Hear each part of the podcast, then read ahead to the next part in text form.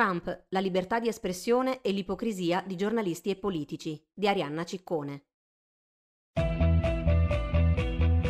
Ti piacciono i nostri podcast e apprezzi il nostro lavoro? Valigia Blu è un blog collettivo, senza pubblicità, senza paywall, senza editori. Per continuare il nostro lavoro abbiamo bisogno del tuo sostegno. Partecipa al crowdfunding per l'edizione 2021. Visita il sito valigiablu.it.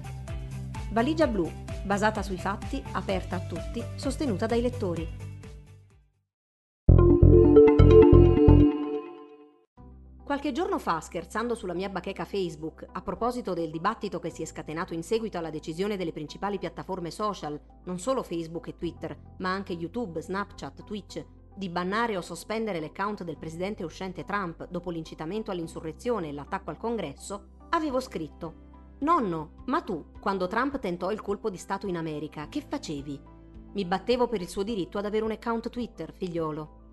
La sproporzione fra l'enorme gravità dell'attacco al cuore della democrazia americana e il dibattito incentrato sulla censura, che non c'è, contro Trump, e il panico morale per le tecnologie, mi è sembrata davvero eclatante. Ricordo che stiamo parlando di un attacco di terrorismo interno portato avanti da milizie di suprematisti bianchi, volto a sovvertire i risultati elettorali i cui piani prevedevano, a quanto sembra dalle prime indagini, anche il sequestro e l'uccisione di membri del Congresso. Ricordo che cinque persone sono morte, tra cui un poliziotto che sarebbe stato colpito alla testa con un estintore, che dalle testimonianze che stanno emergendo avrebbe potuto essere una strage e che sono state ritrovate due bombe, fatte per esplodere, all'interno delle sedi poco distanti dal Congresso del Partito Repubblicano e del Partito Democratico. Nelle stesse ore drammatiche dell'assalto al congresso, Trump faceva pressioni sui rappresentanti repubblicani affinché sovvertissero il risultato elettorale. La preoccupazione di alcuni politici e giornalisti per la presunta censura contro il presidente uscente, addirittura c'è chi si è spinto a sostenere che Zuckerberg sarebbe più pericoloso di Trump, mi è parsa francamente risibile. Quell'atto di terrorismo interno porta la firma del presidente uscente che ha per mesi usato anche i social come piattaforma per la sua propaganda violenta contro la stessa democrazia americana, diffondendo bugie e falsità sui risultati elettorali, indebolendo così la vittoria di Biden e la fiducia nelle istituzioni democratiche del paese, anche mentre perdeva tutte le azioni legali intentate fino alla Corte Suprema. Prima dell'attacco al congresso, Trump ha tenuto uno dei discorsi più violenti e incendiari alla folla accorsa a Washington per protestare contro la certificazione della vittoria di Biden, che in quel momento stava avvenendo all'interno di Capitol Hill, esortandola esplicitamente a mostrare la sua forza verso il congresso stesso. Per questi fatti, la Camera ha approvato, anche con il voto di 10 deputati repubblicani, l'impeachment di Donald Trump per incitamento all'insurrezione, primo presidente della storia americana sottoposto alla procedura di impeachment per due volte. È di queste ore un rapporto dell'intelligence ottenuto dal Washington Post che avverte le falsità diffuse sulla legittimità del risultato elettorale e la menzogna che la vittoria di Biden sarebbe fraudolenta possono essere la causa di violenza estremista anche in futuro. Insomma, non è certo finita qui. Anche perché Trump non smette di diffondere quelle bugie e perché i repubblicani non condannano queste falsità in modo netto e senza ambiguità. Ho già spiegato ampiamente in un altro approfondimento perché a mio avviso le piattaforme social hanno fatto bene, finalmente, ad applicare ad uno degli uomini più potenti della Terra, con un potere enorme di condizionare gli eventi e mobilitare le masse con i suoi discorsi di odio, potere che ha usato senza scrupoli e con un cinismo disgustoso, le stesse regole, gli stessi termini di servizio, Terms of Service, TOS, che sono applicati a noi comuni mortali. Dopo avere per anni adattato di volta in volta le loro stesse regole, almeno Facebook e Twitter, YouTube è stato da questo punto di vista più coerente e non ha mai fatto differenziazioni fra cittadini di serie A e di serie B, nella evidente difficoltà di fare i conti con un uso dei social da parte del presidente degli Stati Uniti d'America, che non solo andava contro i TOS, ma contro qualsiasi regola di decenza, di morale e di serietà politica e umana. Ne ho parlato anche in un intervento su Radio Capital durante la trasmissione di Selvaggia Lucarelli. Premettendo che su Valigia Blu sono anni che ci occupiamo dei temi legati alla regolamentazione delle piattaforme e alla libertà di espressione sui social media, qui vorrei affrontare alcune questioni emerse ulteriormente nel dibattito di questi giorni. 1. Perché il primo emendamento americano, First Amendment, che protegge la libertà di pensiero e di espressione, è dalla parte delle piattaforme in questa decisione. 2 la posizione della cancelliera tedesca Angela Merkel, visto che in molti usano la sua dichiarazione in merito al ban di Trump come argomento contro la decisione delle piattaforme. E 3. L'ipocrisia insopportabile di giornalisti e politici che in queste ore si battono al grido non sono d'accordo con quello che dici, ma darei la vita, eccetera, eccetera, e è ora di mettere mano allo strapotere delle piattaforme. È legale se Twitter esclude Trump dalla sua piattaforma? si è chiesto il New York Times. Il primo emendamento dice sì. Quando l'account di Trump è stato bannato definitivamente da Twitter, i suoi alleati e la sua famiglia hanno tutti più o meno usato le stesse espressioni. Stiamo vivendo il 1984 di Orwell, la libertà di espressione in America non esiste più, ma la decisione della piattaforma è perfettamente legale, perché il primo emendamento proibisce la censura del governo e non si applica alle decisioni prese da imprese private. Si sono sentite le stesse lamentele quando l'editore Simon Schuster ha deciso di cancellare la pubblicazione del libro del senatore Josh Hawley per il suo ruolo nell'incitamento all'insurrezione e per la diffusione di menzogne sui risultati elettorali. Renelle Anderson Jones, professoressa di legge all'Università dello Utah, ricorda sul New York Times che il primo emendamento limita solo gli attori del governo e né un'azienda di social media né un editore di libri sono il governo. Queste aziende, ha aggiunto, hanno i loro stessi diritti previsti dal primo emendamento, secondo cui il governo non può obbligarli ad associarsi e quindi diffondere alle opinioni di qualsiasi persona soggetto. Rientra nella loro libertà di espressione decidere se ospitare o meno determinati discorsi. Il primo emendamento non impone ad alcun forum privato di pubblicare i discorsi di qualcuno. Queste aziende sono libere di scegliere e questo è appunto un diritto che il primo emendamento garantisce loro. Né Twitter né Simon Schuster hanno alcun obbligo ai sensi del primo emendamento. Spiega Gregory P. Magarian, professore di legge alla Washington University di St. Louis, sempre al New York Times, chi dice che a persone come Trump e Hawley e i punti di vista che loro sposano verrebbe a mancare un accesso significativo all'attenzione pubblica è ridicolo.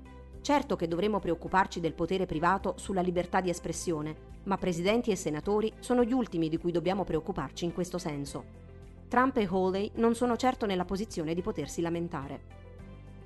Certamente, come sottolinea il professor Megarian, dobbiamo porci la questione del potere delle piattaforme sulla libertà di espressione dei cittadini tra l'altro, sono le stesse piattaforme a chiedere ai governi di indicare regole precise, i confini entro cui possono muoversi con i loro termini di servizio.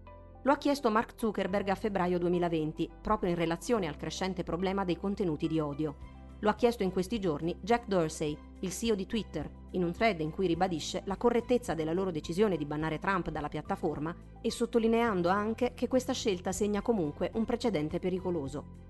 Qui però mi verrebbe da chiedere, se non lo fosse già, un precedente pericoloso, la decisione precedente di trattare diversamente i potenti, applicando per loro una moderazione sostanzialmente meno stringente rispetto ai cittadini utenti comuni. E se non fosse già un precedente pericoloso gestire in modo arbitrario e opaco chi bannare e chi no, cosa rimuovere e cosa no? Questo aspetto profondamente critico è connaturato alla struttura stessa di queste piattaforme. Non nasce con Trump e non dovremmo occuparcene perché Trump è stato bannato. Mai come in questo caso, infatti, siamo davanti ad una procedura estremamente lineare, chiara, trasparente. Il presidente ha usato i social per incitare alla violenza e ha mobilitato la massa contro il congresso con le sue parole di odio e le sue bugie diffuse per mesi anche sui social media. La decisione di bannarlo è corretta da ogni punto di vista. Non sono stati rispettati TOS e in modo trasparente e pubblico sono state spiegate le ragioni del ban. Il New York Times ricorda il caso che a giorni potrebbe arrivare davanti alla Corte Suprema per discutere sull'account Twitter di Trump. Diversi tribunali hanno stabilito che Trump ha violato il primo emendamento bloccando alcuni utenti dal suo account.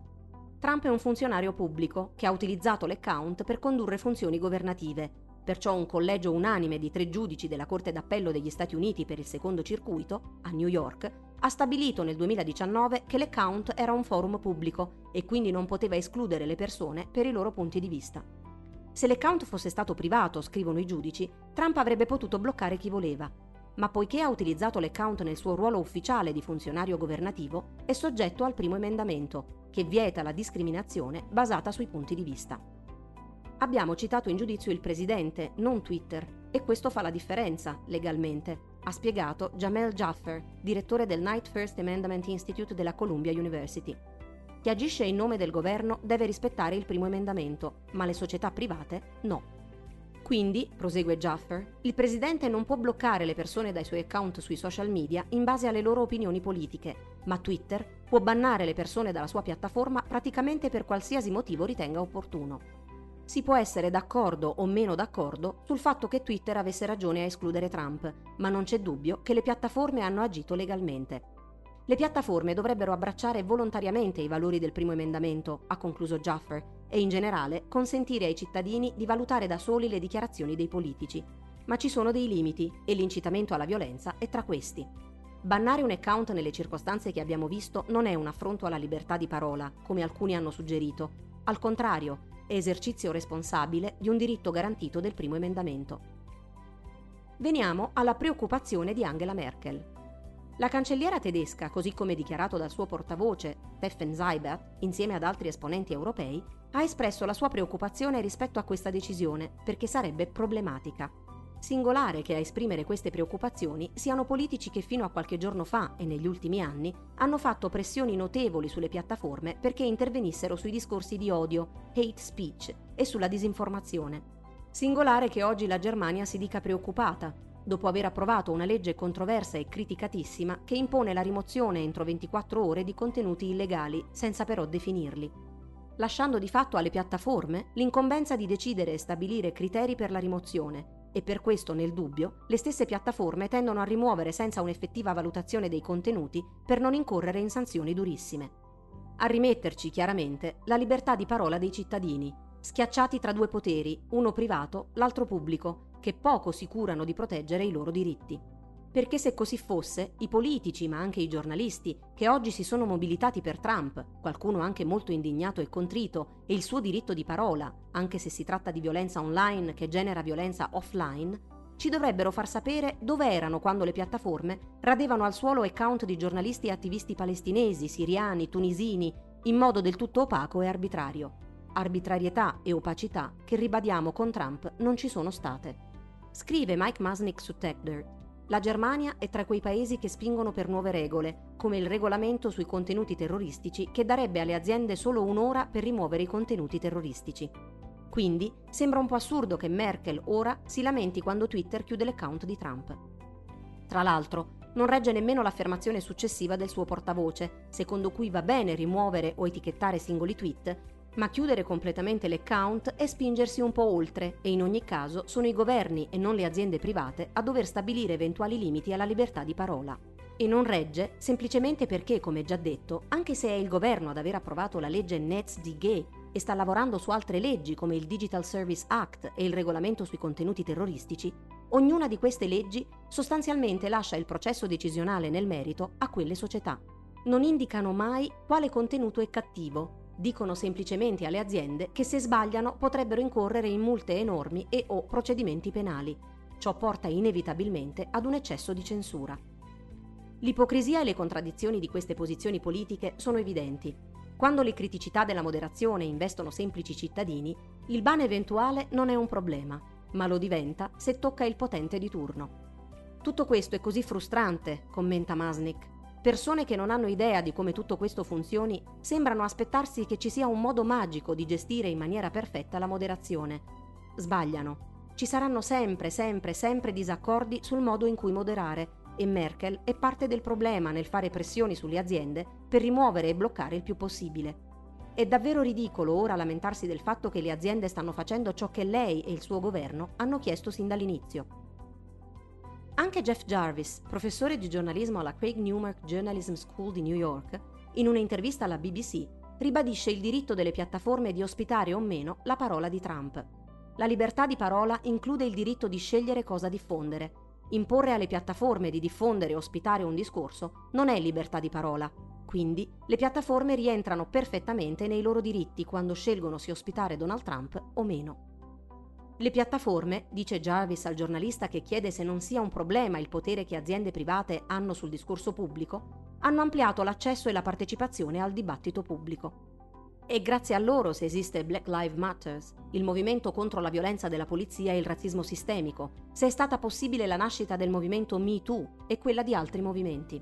Con i social abbiamo assistito ad una democratizzazione del discorso pubblico che il vecchio sistema basato sui mass media non consentiva. In ogni caso, in qualsiasi direzione si muovano queste aziende, saranno sempre criticate. Negli ultimi quattro anni, dice Jarvis, ho sentito persone chiedere alle piattaforme di chiudere l'account di Trump, di rimuovere disinformazione e hate speech, e poi quando lo fanno vengono accusate di essere troppo grandi e di avere troppo potere.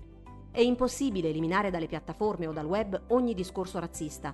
Il problema fondamentale è che l'America è un paese razzista, quindi il panico morale intorno ai social media e alla tecnologia ci distrae dal vero problema che abbiamo in questa nazione. Come ha scritto Bruno Saetta su Valigia Blu, il problema Trump è un problema politico e sociale e la soluzione non è e non può essere tecnologica. Non si può infine dimenticare in tutto questo il ruolo dei media. Javis ricorda che la donna che è stata uccisa in Campidoglio non ha iniziato la sua radicalizzazione con i social media, è finita lì, ma è iniziata con Fox News permettetemi di essere molto chiaro sul fatto che l'influenza più maligna in tutta la democrazia di lingua inglese, in USA come in UK, è rappresentata da Rupert Murdoch e Fox News. È qui che inizia il viaggio, non nei social media, ma nei media.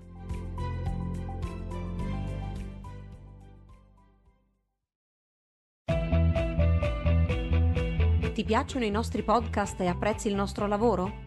Valigia Blu è un blog collettivo, senza pubblicità, senza paywall, senza editori. Per continuare il nostro lavoro abbiamo bisogno del tuo sostegno. Partecipa al crowdfunding per l'edizione 2021. Visita il sito valigiablu.it.